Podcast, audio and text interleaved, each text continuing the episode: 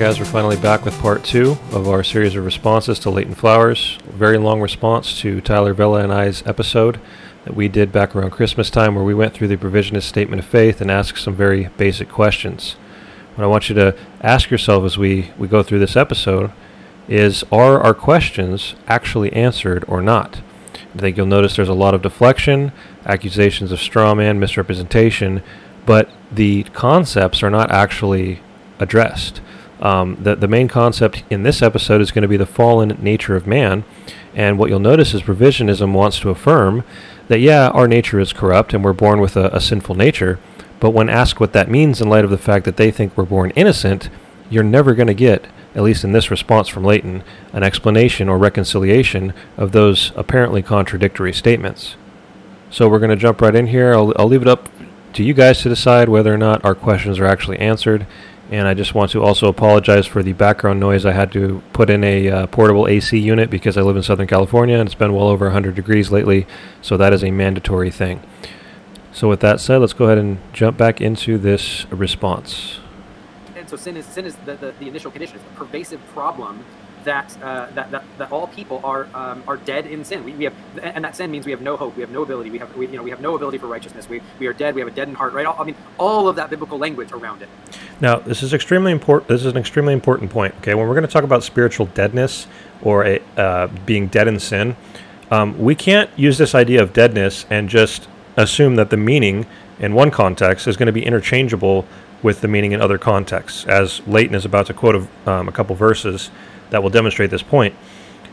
Very quickly, when Calvinists like Tyler and myself, when we talk about spiritual deadness, okay, you can't get that confused with the idea of physical deadness. Okay, you can't go, well, if I'm physically dead, that means I have no physical activity.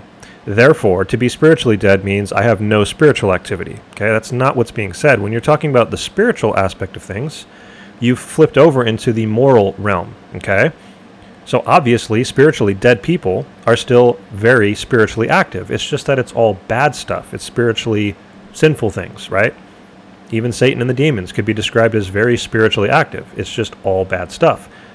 And so, this is why a Calvinist would say that logically, prior to a spiritually dead heart doing anything that is spiritually good, they must be raised to spiritual life. Okay, now there's a very specific context to that idea of life. We're talking about the heart. Okay, but we use that that idea to, to reference regeneration. Now, what people falsely do, as Leighton's about to do, is they understand the idea of a heart being made alive to be identical to us being made quote unquote alive in Christ or receiving eternal life. They think that is a, a direct swappable concept. And, you know, I suppose I need to do an entire episode on the idea of regeneration preceding faith. It is a very logical concept that has its grounding in Scripture. There's no doubt. There are plenty of verses that suggest, from all sorts of different angles, that doing spiritually good things, doing things that please God, loving God, working righteousness, all of these things require someone to be born of God, to have been regenerated, to be according to the Spirit. All those verses are there. All we're saying is that there's a logical order to the occurrence of what is going on. And this is important because nobody is going to say from either side that there is a temporal um, time lapse between these particular events. So a Calvinist would say, as soon as you are born again, you are regenerated, you are believing. There is, it's not like five seconds later or, or five days later. As soon as you are regenerated, as soon as your heart is changed, the nature of a changed heart a living heart is to believe. And likewise, the other side, even though they're saying that faith is preceding regeneration, they would not say that somebody believes and then five days later is regenerated. They would say as soon as someone believes, they are regenerated. So this is a strictly logical order that we're all talking about, and all the Calvinist is saying is that based upon the enormous amount of verses that seem to suggest that you must be regenerated before spiritually good activity can take place, such as repentance, humbling yourself, loving God, believing the gospel, anything that's going to please God, the Bible says you must be according to the Spirit. You must be born of God. So you're about to hear Leighton here quote a couple verses that say we need to come to Christ to be to have life in him. It's like, yeah, everybody can say that, right? Because that is referring to eternal life in general, being made alive in Christ, that also happens instantaneously with these two other things, faith and regeneration. So the Calvinist simply puts a logical order to it and says that it's regeneration, faith, and eternal life. And this should seem fairly obvious that you cannot conflate regeneration with eternal life, right? They happen at the same time and they are directly related. But nobody's going to deny that regeneration is a single act of God. It is a starting point of God. And it must, you know, regeneration must precede the the, the overall idea of eternal life in general. Okay? So there is a proper order here, and there is no problem when Leighton Flowers quotes verse verses like he's about to quote. Right, so we take a very strong. What, what do dead men need? They need new life. And what does the Bible say you do to get new life? You've refused to come to me, Jesus said, so that you may have life. So what does Jesus think they need to do to get new life? Come to him. Right, and nobody disagrees with that. Okay, Calvinists can just as easily say that in order for people to have life, they need to come to Christ and believe in Him. It's just that we recognize that the ultimate reason that a fallen heart, a spiritually dead, sinful heart that loves its sin and hates God, the ultimate reason a sinful heart would ever come to Christ in the first place is because that heart, that heart is renewed by a gracious act of God. God changes the heart, and the automatic result is faith in Christ. The instantaneous automatic result is faith in Christ and eternal life, right? It's all one package that happens at the same instant, and yet we're simply recognizing the proper logical order to what is going on. I like the way Arthur W. Pink compares it to the miracle of Jesus healing a blind person. You'll notice that a blind eye needs to be healed in order for it to see, and yet nobody's going to say that there is a time lapse between being healed and seeing, right? As soon as the eye is healed, it sees. It's the automatic result. And so, likewise, the automatic result of a regenerated, renewed heart is to believe in Christ. Okay? It's logically impossible to have a regenerated heart that is not believing in Christ. Okay? That's the point here. And so this is important because, you know, Calvinists do have verses that we would say t- teach that regeneration, spiritual life, must precede logically, again, not temporally, but logically precede the actions of, of, of being spiritually alive, right? Obviously, faith in God is a spiritually good action, therefore logically requires spiritual life. Repenting of sins, right? Hating starting to hate your sin and, and love the things of God. Anything that is spiritually good or pleasing to God, the Bible insists that we must that we can only be doing these things by the Spirit of God, right? We're going to get into Romans 8 in a little bit here, but Romans 8 says that no one who is according to the flesh submits to God's law nor does anything that pleases him and yet you know that you're not according to the flesh, but according to the Spirit, if the Spirit of God dwells in you, right? So the Spirit of God must dwell in you in order for you to be according to the Spirit. We have 1 John 5 1. This is the verse that I think most clearly teaches the idea that, logically speaking, being born of God must precede faith. 1 John 5 1 says that everyone who believes that Jesus is the Christ has been, past tense, born of God. So everyone who believes has been born of God already been born of God. If you look at the tenses of the, the Greek terms there, and remember, even your first moment of belief, even your first nanosecond of belief, places you into the category of everyone who believes. And this verse says that everyone who believes has already been born of God. This is the quote unquote life that the Calvinist is referring to, okay? Not just eternal life in general, which is obviously in Jesus Christ, but being born of God, right? Being made spiritually alive. And once again, there is no temporal uh, separation between regeneration or belief or being made alive in Christ. Okay?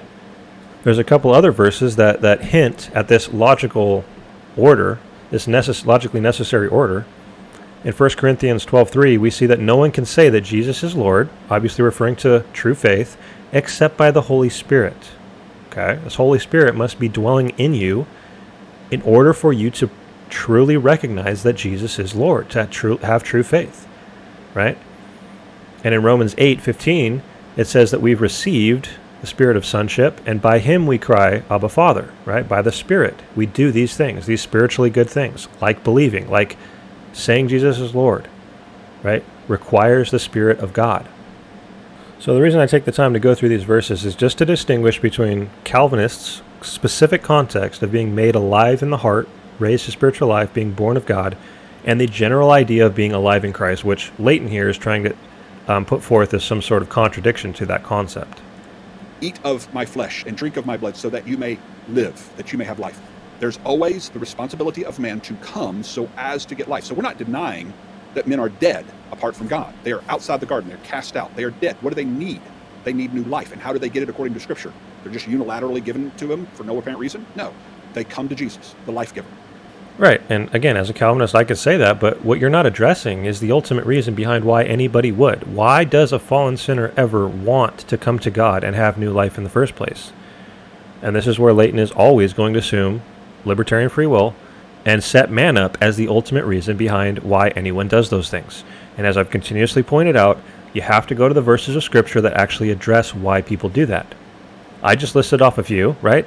It is by the Holy Spirit that anybody does any of these things, right? We all know the verse in Ezekiel that talks about God putting, um, giving us a new heart, putting His Spirit within us, causing us to walk in His ways, to be careful to obey all His rules, right? Leighton likes to list off all, all the verses that talk about how man man's res- quote unquote responsibility, right? They need to humble themselves, they need to believe, they need to repent of their sins. All these all these things that anybody agrees with, everybody agrees with. But we are asking the specific question why a fallen sinner would ever want to do those things in the first place. And the Bible's answer is always God. God's grace, God's power, God's action. And we'll see this more coming about in Romans 8 specifically, one of the, the best chapters addressing this issue. They believe in truth. Truth will set you free. So, how does a man who's enslaved get set free? He believes the truth of God. He trusts in the truth that God brings him. And I, I just have to ask Leighton, do you think that, that these actions, belief, repentance, humbling yourself, are these spiritually good actions or not? The obvious answer is that yes, they are. And if they are, then what you're saying here, and this is getting really down to the, the whole point of the issue of what Tyler and I were talking about, the fault, what is the state, the condition of man? If you're saying that those things, if you're admitting, I should say, the obvious fact that those are spiritually good things, then what you're saying is that fallen sinners can, in and of themselves, right? I know you think God makes it possible, that's fine. But, but at the end of the day, they are the ultimate reason behind their own doing of spiritually good things. Because, in your view, so far in the equation, the Spirit is just only come externally, right? Sort of a little bit of conviction on the heart with the, the, the bringing of the gospel, perhaps. But you have not yet admitted to God changing their heart, because, in your view, the change of man's heart by God comes after they believe, and after they humble themselves, and after even possibly they repent of sins. After man does these spiritually good things, then God responds by changing the heart. But this brings up a question which I'm about to ask. I think later on in this uh, this particular episode that Tyler and I did that we're going through. What is the point of regeneration if fallen man, in and of themselves, can already do all these spiritually good things? The Bible seems to say that you need spiritual life to do these spiritually good things. You're saying that spiritually dead people can do these spiritually good things already. And therefore, what's the point of spiritual life exactly? Obviously, it's so they can be saved, made alive in Christ, and have eternal life. But we're asking the specific question is what is the point of regeneration in your view as it pertains to the fallen condition of man? You got to remember, we, we quoted 1 John 5 1 earlier that says that everyone who believes has been past tense born of God. The same book in, in other places, I can't remember the exact exact references, but it mentions other, you know, spiritually good things um, performed by people who are already born of God. It says that whoever loves has been born of God, right? Obviously, talking about true love, something that pleases God. Anyone who does that has been born of God already, according to the tenses of the verbs. And yet, people like Leighton would have you believe that someone who has not yet been born of God is perfectly capable of loving God.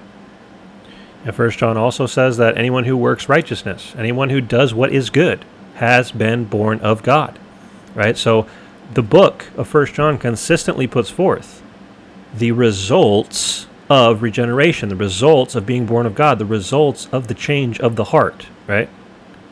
And again, if the unchanged heart can already do all those things, then what's the point of the change in heart? I mean, it's very easy to see the book of First John putting forth these things as evidences of that the very idea of being born of God. These are evidences. How do you know somebody has been born of God? The entire book addresses that. And yet, if the fallen person, the fallen heart, the un- the heart that is not yet born of God, can already do these things, then they're not really evidences, are they? How can you point at belief that Jesus is the Christ, loving, working righteousness, so on and so forth? How can you point to those things as evidences of being born of God if you believe that fallen man is fully capable of doing each and every single one of those things prior to regeneration? Right? It just doesn't make any sense. You've kind of just like offended the, the party host. Um, yeah, it's like um, it's like you messed up and you've been kicked out of the cool kids club, and you need to do better uh, to, to get let back in, rather than understanding that you willingly separated yourself from God. Uh, Notice what it says. You willingly separated yourself from God, as if you had any control of your willingness to separate yourself from God. And here's Leighton conflating ultimate control with storyline level control, right?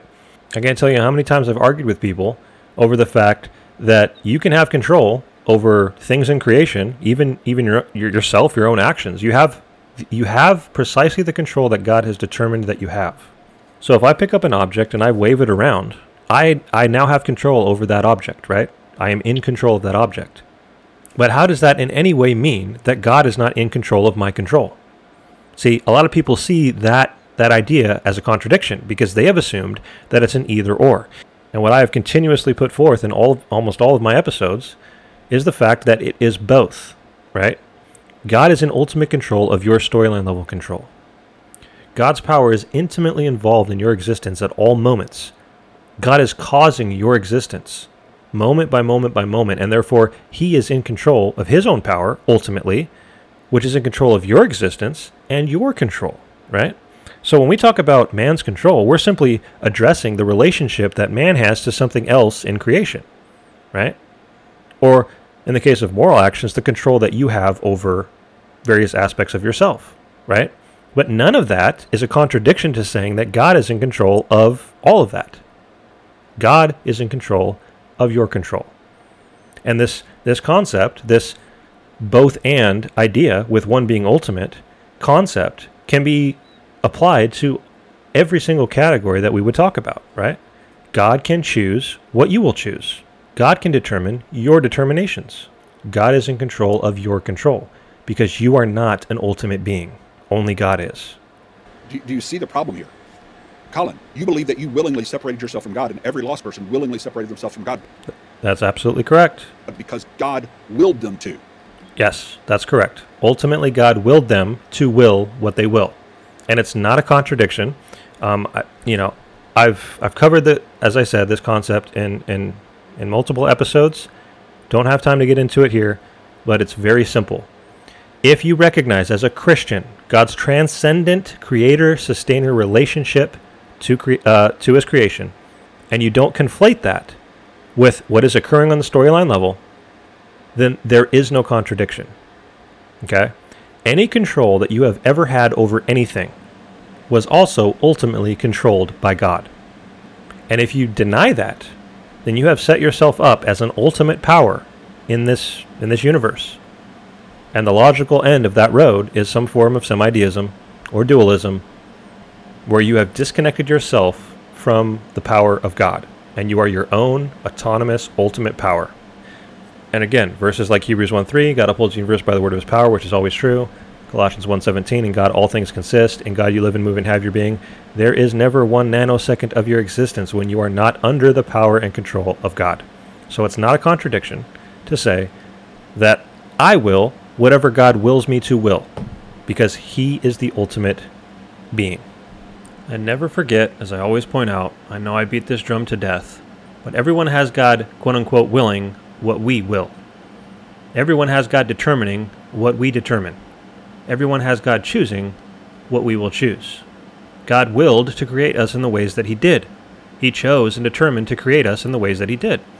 He could have stopped or changed course of whatever we willed or determined or chose at any time. He could have changed the course or even stopped it. Right? And and when you zoom in to the micro level, God even willed to cause and sustain our existence even as we willed what we willed and determined what we determined and chose what we chose. Right?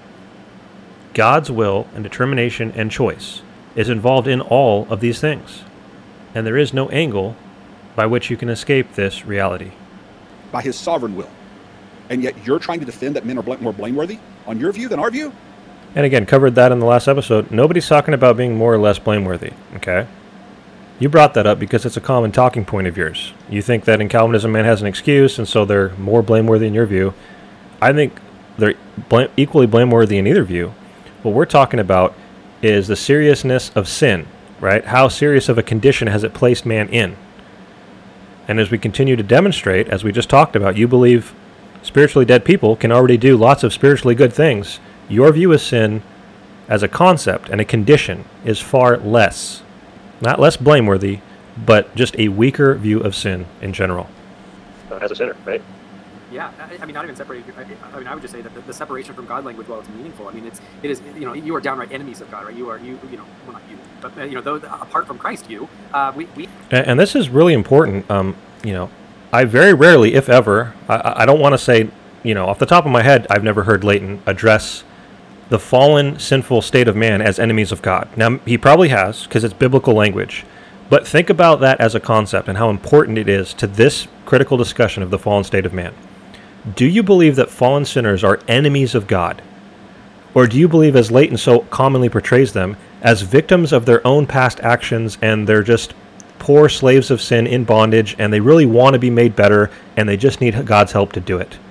Versus a view of sin like Tyler and I's, which says that man is in bondage to sin precisely because they love their sin. They are in bondage to sin precisely because it is a moral bondage resulting from moral desires and dispositions, right?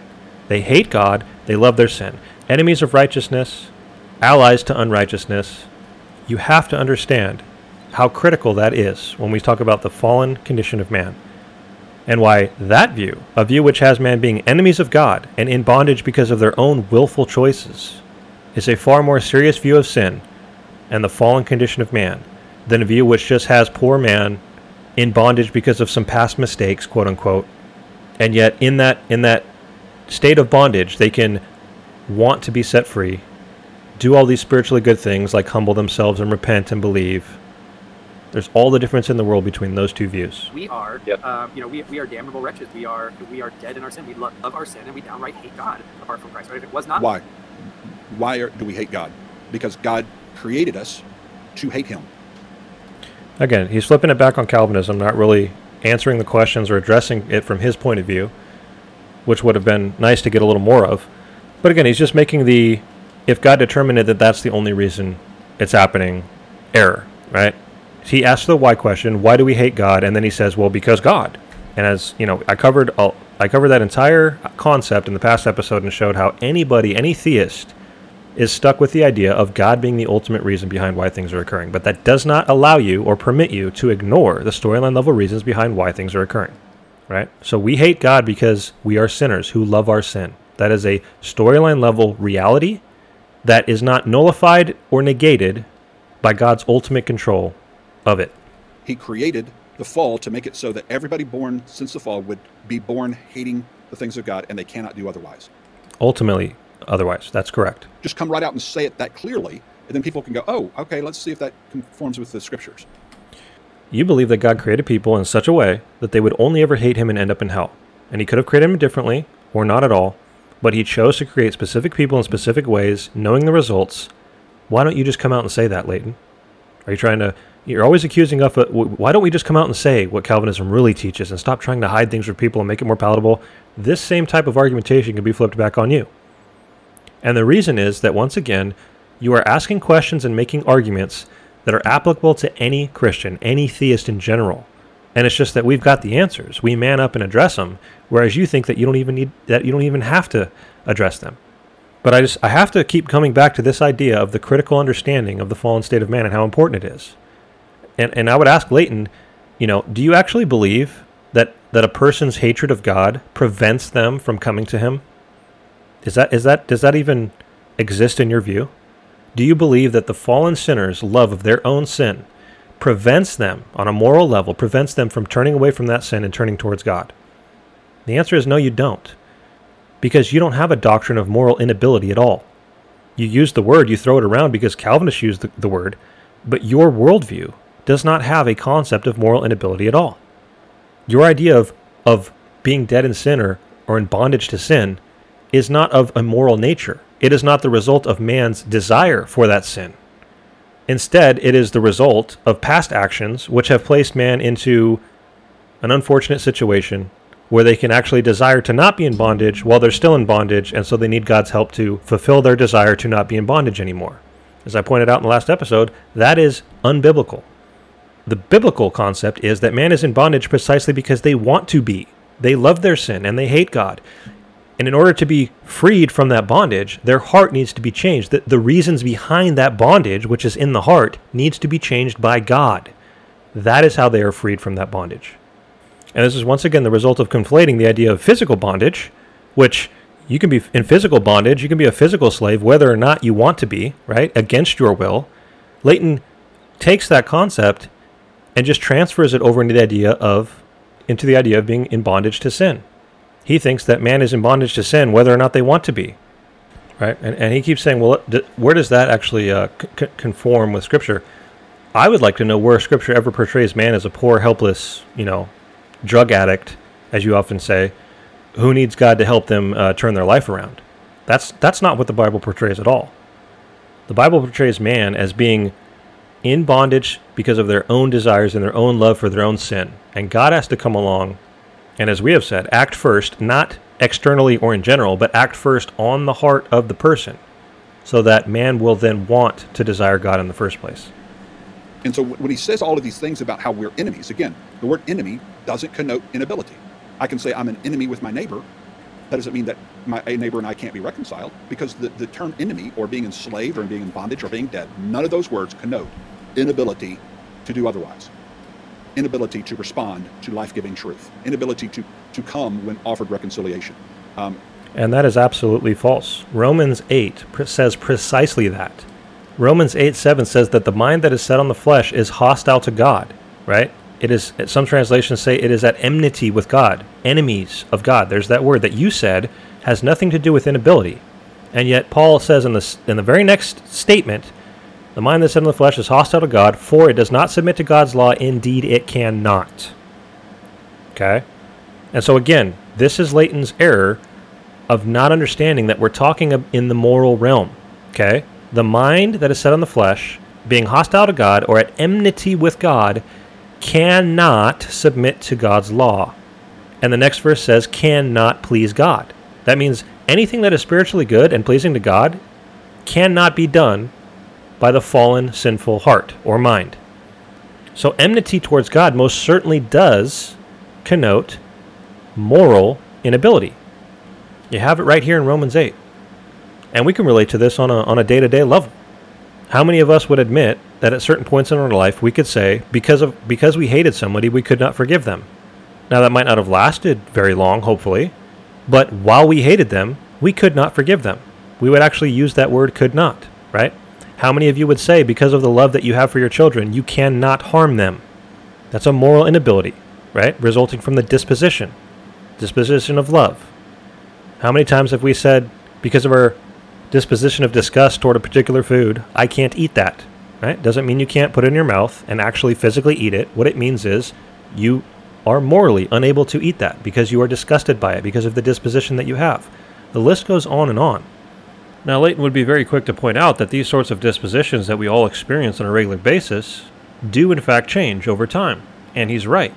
I have no problem admitting that our dispositions change. Our dispositions towards people, towards things, change over time. But, as I pointed out in past episodes, they change for determinative reasons. There is always a reason behind why your disposition towards a particular thing changed.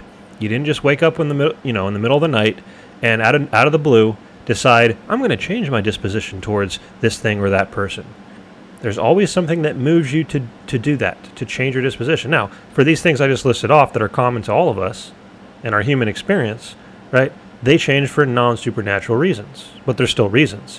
What I would say, however, is that the disposition of the fallen sinner towards God needs a supernatural work of God in order for it to change. It will not change for non supernatural reasons. So, enmity towards God, being in the moral category, most certainly does, word for word here in Romans 8, result in an inability to please God and submit to his law. And what does the very next verse 9 say? You, however, you're not in the flesh, but you're in the Spirit, if, in fact, the Spirit of God dwells in you. Okay? So, how do you become according to the Spirit? You don't just wake up one morning and use your free will to decide, you know what, I'm going to set my mind on the things of the Spirit today. That's what Leighton would have you believe. The Bible tells you it is by the Spirit of God. Again, the logical order. The Spirit of God is working in a person and resulting in these spiritually good things and these things that please God. That's why that's why the gospel is said to be the power of God into salvation. It's calling dead men to new life. It's calling enslaved men to be reconciled, uh, to be set free. And again, Leighton, why would a fallen sinner who hates God and loves their sin ever want to be set free? Why would they ever want to turn away from their sin that they love so much? What is it that occurs in their heart that makes that change in desires and dispositions? According to you, the person changes their own heart. According to the Calvinist, God changes their heart. There's all the difference in the world there. And so when you use these verbs or, these descriptions of being dead and enslaved and enemies, and you're just assuming they all therefore mean inability to respond to God's message sent to dead, enslaved, lost, depraved sinners. Again, not assuming it. I just r- showed you the verses in Romans 8 that literally say that, right? En- enemies of God, the mind that is set on the flesh, is enmity towards God, and it cannot submit to his law, nor can it please him, right? That is the concept of moral inability that, that we're talking about. We don't just make it up, right? Because it's convenient for our view. It is biblical. Then you have to bring a little bit more meat to the table to be able to explain that the thing that God brings to dead, wretched sinners is insufficient. And I don't think you have uh, a good proof text for that. Not for Christ and the Holy Spirit working in me, working in you, working in, in Leighton, uh, we, we would all just downright hate God. Um, Right. Even even if we had an outward religiosity. And see, that's again a critical point. Apart from the work of God on the fallen heart, what does the fallen heart do willingly and wantingly by nature? It hates God. It loves itself and it hates God. And I've never heard Leighton speak that way of the fallen the fallen heart of man. It is always this victim, poor sinner in bondage because of his past mistakes, can somehow want to escape that bondage but just needs God's help view, which is so clearly a much weaker view of sin and the fallen state of man. Um, we, we would we would severely we would severely hate God in, in, in very perverted ways. Why? See? And he's going to flip it again. Why? Oh, because God, blah, blah, blah. So far, we, we haven't heard whether or not Leighton is agreeing with these simple concepts. And, and, and I think the answer is he doesn't. He, this is not Leighton's view of the fallen state of man that they hate God, that they love their own sin, and that it is that those very dispositions, love of themselves and hatred of God, which morally prevents them from ever wanting to come to God, ever wanting to repent of their sins, ever wanting to humble themselves, ever wanting to believe the gospel, and therefore requires supernatural work of God on the heart. Leighton rejects that. And so instead of explaining his view more clearly, right, which is what Tyler and I are really seeking here, we have we were asking simple questions, and and Leighton would rather just keep flipping this all back on Calvinism. Because God decreed us to from birth. He created us to be God haters from birth as a punishment of Adam's sin, which Adam also was decreed to do. Correct. And we, we covered all that in almost every episode I've ever done. God has a purpose in everything that occurs. some of the acronyms again, but then some of the articles of the faith below. And, um, well, one of the questions I had for you was, I want to get a more clear understanding of whether or not they actually believe that they are sort of inherently good. Um, I, I'd like Article Two. Okay. Now listen to this. This is important. Do I ever say that we're inherently good? Have I ever taught that? Does Eric Hankins teach that in the statement? Or does he believe that? No. Okay. Let's check out the statement of faith. And as I said in the last episode, you don't have to use the word for word phrase, we think that man is born good, to be putting forth conceptually that very concept. So in Article 2 in the sinfulness of man, they say that we deny that Adam's sin resulted in the incapacitation of any man's free will or rendered any person guilty before he has personally sinned. So, according to their statement of faith, you're born innocent. Now, you'll have to excuse me for thinking that that means you're born good. I'm very sorry for, for assuming that. But that's an identical concept in my mind. So now, Leighton, it's up to you to sort out this vagueness, right, in your view and in your statement of faith and in the way you phrase things, and explain to us how you can be born innocent but also not good. That's on you to explain, right? And you'll have to excuse me very much for reading this that you're born innocent and understanding that to mean that you're born good? Because inherently good would mean that you're righteous in and of yourself. And we don't believe that you're righteous in and of yourself. We believe that men are fallen, they're corrupt. See, and he, he wants to use the that biblical language, but what does that mean? He's not going to explain what that actually means. So, you're born innocent, but you're not righteous. Are you unrighteous? If you're not righteous, you're unrighteous, right? But how can you be unrighteous unless you've sinned? But in their view, when you're born, you haven't sinned yet. You're innocent, but you're also not righteous. Are you really surprised that people like me get confused by those statements? That is what, we, what we're denying is that they're therefore unable to respond positively. See, and now he's on to the after the fact, right? I want to know this initial condition of man. How can you say you're born innocent, but you're not good? How can you say that you're born corrupt, right? Corrupt would mean bad, I would assume, unrighteous, but you're born also innocent. How do you square those two things? You say it, but you don't justify, it, you don't explain it. This is the vagueness of provisionism that I am referring to in this in this series of episodes. That's the point of contention. But notice these guys aren't hitting the point of contention. Well, that's actually a point of contention, Leighton. That's one you love to dwell on, but that's not the point of contention that we were addressing here. We were addressing the initial state of fallen man, which, diril- which deals directly with how they are born. What does it mean to be separated from God, corrupt, fallen, if that doesn't mean that you're guilty of sin? And this is what I don't recall ever hearing him explain in this response is how you can be born innocent and yet be born corrupt. He he has to use the word because the Bible teaches it, right? But he doesn't explain what it actually means to be born corrupt. They're trying to, they're, cre- they're erecting a straw man. And how do they erecting the straw man? Oh, these, these provisionists over there, they just think sin's just this namby-pamby faux, faux pas, social faux pas, you know, and we're inherently good. That's, that's really what they're saying. Well, and we're about to get into, you know, one of the examples I've heard Leighton use, uh, which shows that that very concept that sin is just a mistake. It's not an actual act, uh, willful act of rebellion, right? I know Leighton has said that, but he's also given. This is where people like me get these these understandings and these impressions from. Is his own sorts of examples, which we're about to get to. And that's not what we say. So what are they doing? They're, they're not steel manning their opponent. They're straw manning their opponent. No, we're using your own statement of faith, right? Which I just said teaches that you're born innocent, and yet you want to say that that doesn't mean you're born good or righteous, but that actually means you're born corrupt. So you're born innocently corrupt. And I want you to explain that. Don't just say it to sound biblical. I want you to explain it. It's easy to burn down a straw man. It's easy to kick out a straw man. And so And it's not a straw man when we're using your own statement of faith. to, to get respect, what you have to do is paint the view in the best possible light. Paint it as with our actual words. And that's what I just did with your statement of faith, right? I painted it with your words. You're saying we're born corrupt, but we're also not guilty. I want you to explain that. Use our actual words and then say, okay, he says this, we would say this in contrast, versus painting it as if I would agree with that we're inherently good and that there's no corrupt nature and there's no, uh, you know, Okay, so you you don't think we're inherently good. You think that there's a corrupt nature, and yet you also think that we're born innocent.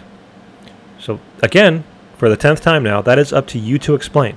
You don't just get to say it and say and say that you're off limits now and we can't actually criticize what's going on here. You need to be able to explain these things. the original sin of Adam didn't affect us at all, and we're just all basically good people, and everybody, you know, hunky dory, and separation from God, no big deal, you know, that kind of stuff. Okay, I'm, I'm not going to take your, your critique of us very seriously if you're not going to take my view very seriously. Leighton, again, you're saying that you you actually think that the fall, that the sin of Adam did have an effect on us, yet your statement of faith says that you deny that Adam's sin resulted in the incapacitation of any person's free will. It, you deny that the sin resulted in the incapacitation of any person's free will. So, what quote unquote effect did it actually have on us? How, how am I strawmanning you when I'm just reading your own statement of faith? nor did Adam's sin render any person guilty. So, what effect did it have? Again, you just want to say it to sound biblical, but you, you, you, you never explain what you mean. And so I'm just saying, do better. You know, tr- try to actually represent us for ourselves. This is one of the reasons, guys, I will play clips of actual Calvinist verbiage when I bring critique because I want you to hear their actual words. So if you actually played Leighton Flowers or a leading traditionalist Or read your statement of faith. or a provisionist scholar saying something and then critiquing their actual language, And again, I'm critiquing your language that you ju- you just said with your with your words. You said we're born. Your statement of faith says you're born innocent, and yet you say we're born corrupt, and I guess not good. Right? You don't want to say we're born good, so I guess we're born not good, but we're also innocent. You need to explain that, and you also need to explain how you can in any way say that Adam's sin had an effect on you, quote unquote, an effect on you, when your statement of faith denies every relevant effect that is that is up for the discussion. In other words, the fallen condition of man re- with regards to their will, which your your statement of faith says Adam's sin did not result in the incapacitation of any man's free will, and that it did not render them any any person guilty. So you want to say one thing because it sounds biblical, but then you also want to say another thing, such as in your statement of faith, which is, in most people's view, a direct contradiction. And without your explanation, which you fail to give in this response, unfortunately, we, we have nothing to go with here. And I really did find it a little interesting that um, he's asking me, of all people, to play his words for himself when the vast majority of my podcast so far has been line by line responses to Leighton's own words.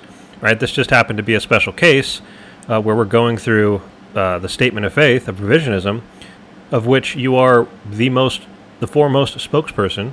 The statement of faith is obviously addressing um, far more foundational concepts than you know your typical Leighton Flowers episode ranting against Calvinism is. Right? It's getting to to the the, the bare bones issues, and so you know if, if you want to if you want people to hear you for yourself, so to speak, uh, what better opportunity for that to occur than for you to have answered our specific questions with your own precise words? But unfortunately, most of the time, your answers were very vague and oftentimes weren't even addressing the specific questions that we were asking. Says that we affirm that because of the fall of Adam, every person inherits a nature and environment inclined towards sin. So it's almost like they, they want to recognize that, yeah, we're, we are born in the line of Adam, and that's there's something going on there. Right. Okay. There's something going on there, and that's what I'm getting at. What is that something? And you'll never hear Leighton explain that. Their statement of faith doesn't explain it. It's just it's the vagueness of provisionism. But again, there, here's a statement that we can affirm, but not in the same way, right? We, we believe that we are inclined towards sin and only sin, right? Um, so it, all, it sounds almost like something a Calvinist would say, but we have to ask further questions. We obviously don't mean the same thing. Uh, we believe that we, our hearts are inclined towards sin, um, and we will only ever sin until those inclinations are actually changed.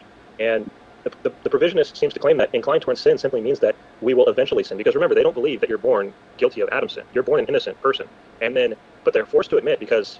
I notice Leighton is not going to deny what I just said. Everybody has sinned. Leighton does believe that people are born innocent. Sinned, right? right? That we will all eventually, at some point, sin, which is going to bring up an important point in a minute here.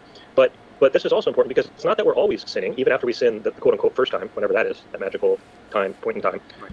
But it's not that we're always sinning, um, and th- this just supports the idea that well, sin in this view just seems to be like well, we mess up every now and then, right? Instead of it being something that is is uh, always resulting in sin, it's just well, we're inherently good, and sometimes we mess up.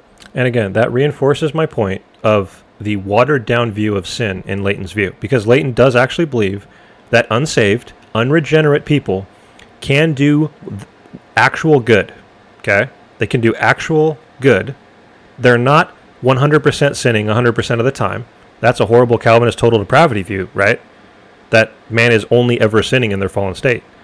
Leighton, as far as I know, rejects that and says that man is actually capable of moral good in their fallen state. Now, uh, to be fair to Leighton, not more, not any moral good that would ever merit right any sort of sal- salvation. Right? You got to be fair to Leighton on that point. But still, the idea that man is capable in their fallen state of doing anything morally good is by definition going to be a more watered down view of the fallen sinful state of man than a view which says that man in the fallen state is only ever sinning. That is a far more serious view of sin. That, that that's as serious as you can get. Only ever sinning in the fallen state. So I just would like a clear. Okay, so if he could find a statement where any provisionist, myself included, anybody, ever says we're inherently good, and sometimes we just mess up, then I would say, oh, this is a, this is a good critique of us. Okay. Number one, I just read your statement of faith that says that sure we're born corrupt, but that we're also born innocent. So how can you how are you born corrupt and in need of a savior if you believe that people are born innocent? Wouldn't they only need a savior from their sin once they've sinned? Right? Can you explain that? So again, you think I'm strawmanning you when I when I understand being born innocent to be being born good? That's a straw man? I, I'm sorry. I apologize wholeheartedly. But you need to do some explaining. right? Because I think that a lot of people can come away thinking um, what I'm thinking that to be born innocent is to be born good. If, if, if innocent isn't good, what is it? Is it bad? And then what is bad? Can't be sinful because they haven't sinned yet. This is just a mess of a view. I'm sorry. Is, is there some sort of neutral state? Are we born into a neutral state? You're not you're not good and you're not bad, but you're just somewhere in the middle. Where does the Bible ever talk about that? Morally neutral, right? I thought it was either you're for Christ or you're against him. I thought it was either slaves to righteousness or slaves to unrighteousness. Where is this neutral state if you're going to try to adopt a neutral state? And this is the problem that you, th- this is the result when you have a, a, view like provisionism, which doesn't have a, a robust explanation and handling of the fallen state of man. It's so watered down that they're, they're still saying a bunch of things that sound really close to what we all know to be biblical, right? Lots of biblical phrases there. But when you ask these critical questions, you can pick it apart. And then the idea of sin being no quote unquote no big deal as a misrepresentation, well, again, we're going to get to that in a minute. But this is not what we believe. So it's, it's a it's a it's a straw man fallacy. And so um, I, I, would appreciate if Colin would actually use our words versus inserting his own words into our, our view. All right, Leighton, and I'm saying this nicely, right? I appreciate you've interacted with me before, and I hope that that can continue. But I want you to understand that I'm not intentionally misrepresenting or strawmanning you. The words in your statement of faith and the ways and the examples that you give in your episodes, and we're seeing this all come out in this response, it puts forth particular impressions, okay? And so the only way, this is what I'm getting at here, the only way that we can clear these things up is if you do some explaining. You've got a lot of explaining to do, and so far you haven't done it. You've you're going to do this a lot in this response. You're going to accuse us of straw man, and if only we had done a Google search and I've addressed this over here and that over there. You had the perfect opportunity in this response to address it head on. And, and yet, so much of the time, you're going to be deflecting, unfortunately. And saying this is what we're critiquing. And, and, and I'm, I'm, showing you substantive differences between what you're saying and what we actually believe because we do believe a person is dead, depraved, corrupt. We just don't believe that, therefore, they can't recognize that fact and humbly confess that fact in light of the law and the gospel sent to us by God. He's the initiator. And again, he's on to the after the fact, um, responding to the gospel, which certainly certainly important, certainly part of the picture. But listen to this again. Because we do believe a person is dead, depraved, corrupt. How is an innocent person who has not yet sinned dead, depraved, and corrupt? You claim it, but you don't explain it. You don't explain the relationship between those two things. Because if an innocent person who has not yet sinned can be dead, depraved, and corrupt, then what's the difference between that and someone who has sinned, who is dead, depraved, and corrupt? You see the importance there and how you're not explaining anything? You're, you're just saying, well, we say these things, and we're not saying what you're saying, so you're strawmanning and misrepresenting, but you're not actually explaining your view to the point to where our, our quote unquote misrepresent, misrepresentation is exposed as such. So far, it's just your claim. Well, we're misrepresenting you, but as far as I can tell, your your statement of faith, your view of provisionism, has some serious logical contradictions in it. And in fact, just recently on Twitter, um, I uh, res- asked uh, Leighton Flowers uh, on one of his posts here. I'd like to read this. He says, "Now listen to this wording, right? All people are sinners who are enslaved to sin." spiritually dead, enemies of God. But our gracious God provides for enslaved spiritually dead enemies so that they may be set free, made alive, and reconciled so as to be saved. But listen to that first part. All people are sinners who are enslaved to sin, spiritually dead, enemies of God, etc. Right? So all this language about being enemies of God, spiritually dead, separated from God, enslaved to sin, perhaps even corrupt, right? He's saying that all people are that way. Now, I immediately ask, and he's going to clarify, which is fine. No problem with clarifying things. But I immediately say, Can you explain how someone is born innocent, in your view, and yet also say that they are enslaved to sin, spiritually dead, and, and enemies of God? Why does someone who has not yet sinned need to be quote unquote set free, reconciled, made alive, and saved? And Leighton responds with, Sounds like you're asking about children who have not yet reached an age reached an age that they can understand good from evil and volitionally choose to sin. I've discussed this here if you're interested. He also says people are born outside the garden and fellowship with God. They aren't perfect, but they also they also aren't held guilty for the sins of their parents according to Scripture. Now, I'm going to address this topic as you know, in, along those specific lines eventually. But notice, I was simply asking for justification from his own view. But what he said wasn't an answer. But he basically just repeated my what led to my question in the first place. My question says, "Can you explain how someone is born innocent in your view?" In other words, I know you believe that there's an age accountability, Leighton. I know you think that people are born innocent, and yet you also want to say that they're somehow s- separated from fellowship with God, etc. So why does someone in that state of innocency need to be set free, reconciled, made alive, and saved, etc.? Right. So you're just with those two things, you're restating what led to my. So, so I, I ask, how does that answer my question at all? All you did was restate what leads to my question. If what you just said is true, in other words, let's grant it. Let's pretend there is an age of accountability in play. Let's pretend that people are born outside the garden, they're separated from fellowship with God, and they're not perfect, and that they're not held guilty for the sins of their parents. So they're innocent. How is an innocent person, continuing my tweet, how is an innocent person enslaved to sin? Spiritually dead, and enemies of God, and why do they need to be set free? You know, I basically repeated the question.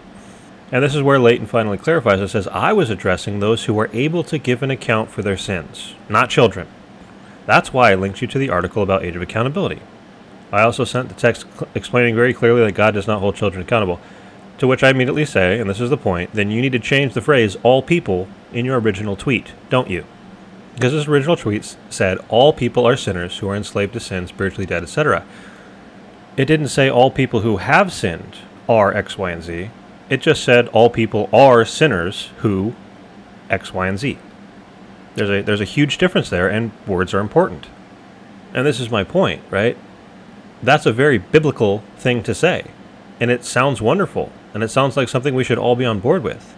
But Leighton Flowers' view, when you dig a little deeper, since he doesn't come right out and say it all the time, has a very large chunk of humanity that has lived and died in an innocent state.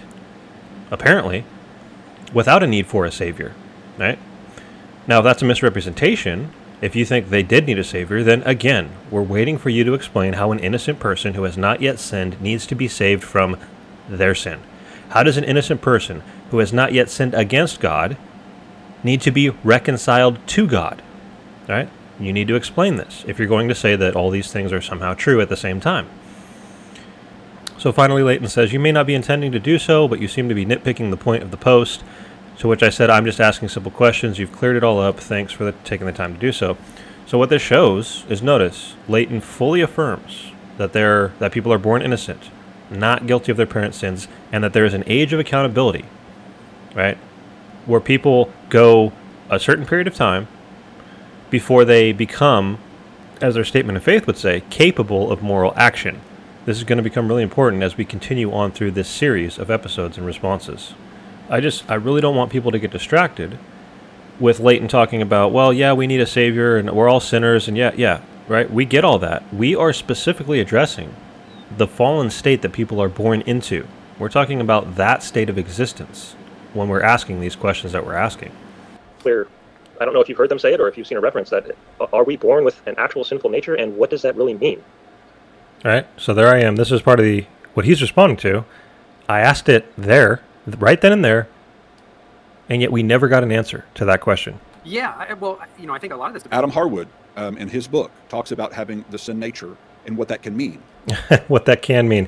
Now, I'm sorry, I shouldn't laugh, but Leighton does this a lot. Okay, he does this all the time when he is faced with a serious question about what he supposedly believes, Leighton Flowers. He'll point and say, "Oh well, well this person says that, and these guys say that, and there's all these views out there, and there's just just take your pick, I guess." Leighton, we want to know what you believe, okay? So here you're quoting a guy that wrote some book. That's great. What did he say that you agreed with, that you would adopt as your own and say, "Yes, this is what is the true position." I don't want to know about possibilities right? How weak would that be? I mean, here I am, consistent Calvinism podcast. Most of my episodes have focused on Leighton. If I just fired up Leighton's episodes and it, every time Leighton made an argument or asked a question, I said, "Well, you know, Leighton, um, this guy, this Calvinist over here said that, but then this Calvinist over here said that, or maybe it's not even a Calvinist, right? Maybe somebody said this over here or that over there." would you would you consider that answering your arguments or your questions? You wouldn't take that seriously at all. And yet you do that on a regular basis, and you did it several times in this response. You're not answering our question. Now, it can be interpreted to mean sin nature, meaning that you have a nature that can only sin every single time. And I think that actually undermines sin. Okay, so that's not your view. What is your view? What does it mean to have a sinful nature? You're distracting right now. If you're just talking about everybody just always sins no matter what they're always doing, you're undermining sin. It's almost like when everybody No, no. I couldn't believe when I heard that. As I said a couple minutes ago, a view which has man only ever sinning is the this most serious, worst possible view of sin you can have in terms of, of seriousness of the fallen condition. Right? If to be born in sin, to have a sinful nature, means that you are only ever you, you love your sin and you hate God and you only ever want to sin, that is as bad, as serious of a view of sin as you can have a view which has anything less than that, a view of the fallen sinful nature of man being, well, they sin a lot, but sometimes they can do what's good, you have that is what is undermining sin. Because that is starting to veer into the, well, sin's just a mistake every now and then type of view, which Leighton says he doesn't believe. So again, I want to hear what Leighton believes, but he's not really doing a very good job of explaining it. But he accuses everybody of being a racist, you make racism not that important anymore because everybody's just a racist all the time. Well, that's what you're doing with sin. If you Well, I mean, that's that doesn't take away from the seriousness of racism. If they are actually racist, it's a it's a problem and it's horrible. And I I, I don't understand his point here. It's it's really bizarre. If someone is always a racist, they're always a racist, and that's terrible all the time. Them them being a, a racist more doesn't make racism less bad. I, I, I don't get what he's. I, this one's over my head. oh, everybody's just always sinning, you, you, you've undermined sin. Sin The exact opposite. Sin is willful rebellion against God. Now, I, I love when he when he said that, right? Because I agree. Sin is willful rebellion against God, and yet we're gonna get. I keep saying we're gonna get to it because I forget when you do these responses, they're so much longer than you think. We're getting to the point where I point out one of the many analogies of Leighton, which does paint sin as just a mistake. It is not a willful act of rebellion in many of these analogies. So I want to be fair. I'm glad Leighton sees sin that way. But Leighton, your view does not account for sin in that way, as we're going to see in many of your examples. And you can read the article at our website, um, The Age of Accountability, where it actually talks through these things from the scripture as to why God and how God holds men accountable. Even talks about what Jesus says. What So that that's great. Age of accountability. We'll get there sometime. What does that have to do with your view of what it means for man to be a fallen sinner? What does it mean for man to have a corrupt nature, to be born with a sinful, corrupt nature? If they're born innocent and they haven't sinned yet, what does that mean? And again, you're just distracting. You're not explaining. well, if you had knowledge, if you if you were remained in ignorance, you wouldn't have been guilty. But because you claim to know these things, your guilt remains upon you. And there's other passages of scripture which are clear didactic texts from Jesus' word own mouth, talking about uh, people's guilt and why they're guilty and why God sees them as accountable and guilty. Um, and, and these things oftentimes don't even get into the discussion because the Calvinists, again, in my estimation, many times are reading their system or their premise into these texts uh, versus uh, And again, we can talk about that all another day. What did any of that have to do with answering how you view what what does it mean for man to have a sinful nature? You, you didn't answer the question at all. you know, my question is, okay, but I I have, I have all kinds of inclinations that, that I can overcome. So, so you know, e- even if I'm inclined towards sin, surely, I- I mean, at least there's hypothetical perfectionism. Right, Right, right. like- this like- is the, like the it should- exact it's- next point that I was going to get into. So this is a very important point from Tyler, and that is that if what people like Leighton are saying is true, that you're born innocent, you haven't sinned yet, and you have free will, then what should be true, or possible at least, hypothetically possible, is the idea of sinless perfectionism. Right? If your nature is not determinative of your choices, and you being born with a sinful nature does not determine that you will sin, then hypothetically speaking, you should be able to never sin. You should be able to always choose what is right. Yeah, but but so so I mean that seems to be possible because um, it doesn't it doesn't seem by by um, by their statement of faith or what I've heard before that there that there is something um, irreparably dead about your nature, right? They, they they very very strongly want to downplay the death uh, motif in, in the New Testament. This is why they say, well, you know, dead in sin and trespasses. It doesn't mean dead like you're a dead corpse, like you know Ezekiel 31 uh, describes. Uh-huh. It, it means dead like like it, it- because it's a parable. Uh, it's like the prodigal son, where the son was de- quote unquote dead to the father. The son wasn't actually dead, um, and so they want to rely on, on but they want to rely on those types of, of parables. But in doing so, And I explained a little earlier again, don't forget the difference between physical death, contrasting that with spiritual death, right? It really does seem to, to, for them to think that well, deadness. Did I rely upon that parable earlier when I gave a description of the fact that those who are dead need new life? And how do they get new life according to the scripture? And I quoted to you two texts of scripture, one from Jesus' own mouth. Leighton, you mentioning that people are dead and need new life does not explain what it means to be dead in the first place. And that is what Tyler and I are asking you right here. And again, you fail to answer. What does it mean to be born spiritually dead? You say it, but you don't explain it. Okay? That is precisely what we're getting at. You refuse to come to me so that you may have life, which strongly implies that the way that they get new life is by coming to him. Nothing to do with what it means to be spiritually dead. Not that they're given new life so as to come, but that they come so as to get new life. Again, I don't need to go to the prodigal son's parable. I can because it's a good parable to illustrate how somebody can be in the far off country, lost, now found, dead, now alive, as to illustrate the idiom of deadness, as we see with the church of Sardis. You have a reputation of being alive, Jesus says to the church of Sardis, but you're dead. Wake up and renew what remains. Does dead mean moral incapacity for them to hear his warning and respond positively? Of course not. He's speaking to the church, but he uses the dead idiom to describe them. No, so he's speaking to a church in that context, and yet, why are you assuming that deadness, quote unquote, is always going to be used in, in the identical way, in identical ways, I should say, in Scripture? That's what you seem to be assuming there, because you're using the idea of deadness with relationship to a church to be identical with the idea of deadness for fallen sinners, to be dead in sin. Um, really? I mean, does that mean that when we go from being dead in sin to being alive in Christ, that, that we can fall away and become dead in sin all over again? If you're being consistent of your usage of that concept of deadness with relationship to the church in that contextual passage, then you'd have to say yes, right? But I, I would think you would say no because again, we're talk we're using the idea of deadness in different ways in different parts of Scripture. So does dead mean they can't respond? No, dead means they are distant because of their immorality. They have moved out of fellowship with God and they're doing their own thing. They're living lukewarm lives. They're out there in the, the sinful carnal flesh, and therefore they're not pleasing God. They need to draw near so as to be alive in Him and to live with fellowship with Him. That's the illustration that's being used with the church of Sardis. Why, why wouldn't that be consistent throughout the scripture? Why assume that deadness means the moral incapacity to respond to God's life giving truth unless you have a strong didactic biblical text telling you that? I don't see it. And again, you don't need to have word for word phrases to, to fulfill the demands of conceptual teachings. And we just we already went through Romans 8, which says that the mind that is set on the flesh, which is obviously referring to spiritually dead people, because verse 9 says, if you're according to the spirit, you're not according to the flesh.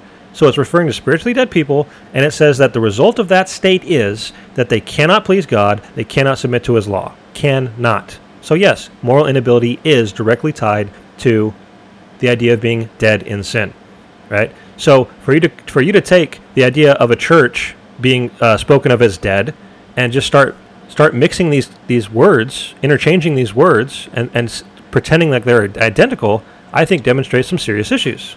Deadness is kind of a, it's, it's almost like a positional thing, rather than uh, rather than nature thing.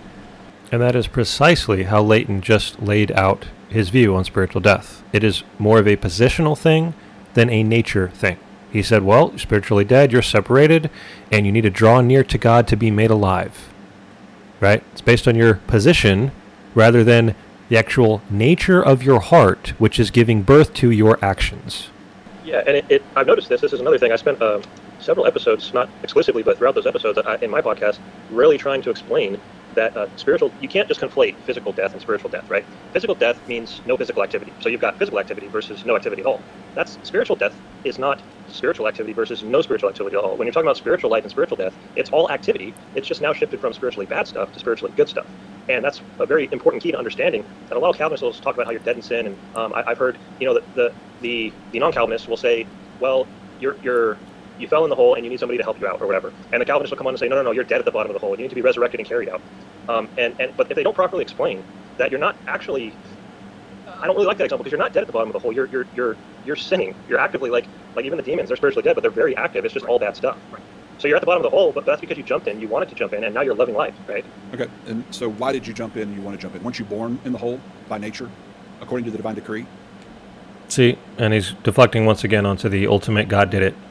Yes, Leighton, ultimately God did it. In the bottom of the hole, digging down. Isn't that what God decreed for you to be? But see, we're not addressing, you know, w- we've stated our system or aspects of our system, sure. But what the point of this episode is, and what should have been your response, was that we're addressing your system, right? And that was one of the unfortunate repetitions in your responses, is that rather than defending your position and clearly explaining your views and answering our questions, you spent most of your time just basically saying, well, look how absurd Calvinism is. And then you just, I guess you hope people come away thinking, well, if that's the case, um, I guess I'll go with provisionism. You know, whatever provisionism happens to be, at least at least it's not Calvinism. So again, the critical concept here: what does it mean to be dead in sin, separated from God? You say it. You say, well, we are dead in sin, and we are separated from God, and we need to be reconciled, and we have to draw near to Him, and we have to believe, and all that stuff. Yeah, okay, everybody can say that. But what is the relationship? What is the consequence of being dead in sin as it pertains to the actions of the creature? What is the relationship between the sin of the creature, sinful actions, and that fallen sinful nature? You have to establish a connection there. The Calvinist does that, right? We do that very clearly. But you haven't done that. You've just said, yeah, people sin, and yeah, they have a sinful nature, but you haven't addressed what the connection is because your view doesn't seem to have a very serious con- connection, right? Because again, you believe people who are dead in sin can already do spiritually good things. So you got you got to state that a part of this this whole scenario with your analogy. If you want to do analogies, which I'm fine with, but if you're going to use that analogy, let's be consistent with analogy. You're born at the bottom of the hole because of what Adam did, and you're born hating God and digging to get away from Him because God created you to be that way. Instead of you actually willfully choosing to go into that hole and to try to get away from God when you could have done otherwise. That, that's the problem with your system. Well, both of those things are true. You see it as either or, but I've continually pointed out that it's not. God has God is the ultimate determiner of all things, yes, and yet the way the all things play out includes our willful rebellion and digging deeper into the hole. Right? Both of those things are true. And that little could do otherwise at the end there. Again, you got to talk about what you mean when you say could do otherwise. Nobody can say you could have ultimately done otherwise. Nobody can say that. I will not allow you to get away with thinking that you are able to say that you could have ultimately done otherwise. You can't. God creates you in a specific way, and He knows that if I create this person at this time to these parents with this genetics and on and on and on, God is in control of all those things. God is the one who makes you who and what you are, creates you when and where He does, God takes that action knowing the future results, knowing that you will only ever hate him and go to hell. You also have people being created unable to ultimately do otherwise. I will always repeat that point and not allow you to uh, pretend like it doesn't apply to you. Yeah, you keep digging. You keep digging, yeah. Yeah, I, I, You keep digging why? Because God sovereignly and unchangeably decreed before you were ever born that you would keep digging and you would hate him. Just say it all. If you, Ultimately, why? Right? There's all there's all sorts of storyline level reasons or answers to the why question as well, which you once again ignore. if you just say it all, I don't have to refute anything anymore. I can stop doing the show. If Calvinists would just be really clear with what they mean by what they're saying, then I wouldn't have to do the show anymore. And why don't you? I pointed this out again. I have to, I have to point it out again. Did it in last episode. I'm going to do it again. Why don't you say it all, Leighton? Why don't you say it all? Why don't you say that ultimately the reason someone hates God their entire life and ends up in hell is because God created them in that specific way, knowing that they would. And He could have created them differently. God could have created them in a different time, in a different place, different genetics, different parents, different this, different that, in such a way that their life would have resulted in them believing and ending up in heaven. Are you going to deny that God could have done that? I don't think you would. And so, what do you have? You have God being in ultimate control, being the ultimate determiner of the way in which someone exists, and therefore you also have God being the ultimate determiner of all these sorts of things. So, why don't you say it all? Why do you always leave that out? Why do you always leave the God determined everything about how you would be created part? Is it maybe because when you point that out, your entire position collapses and all your arguments against Calvinism collapse along with it? All right, guys, and with that said, I think I'm going to try to wrap this one up here at the hour long mark. Like I said, I want to try to keep each of these around about an hour. Looking forward, I had anticipated about four episodes for this series, but it's looking like a little bit longer than that. It's probably going to be closer to six episodes. Part of the next episode is already recorded. I just need to finish that one out. So hopefully, the next episode will be out within a week or two. If you found this uh, beneficial, please spread it around. You can subscribe to Consistent Calvinism on YouTube and all your favorite podcasting apps, and you can follow the Twitter at the letter C Calvinism at C Calvinism for a lot of fun stuff there as well. You guys take it easy and remember to stay consistent.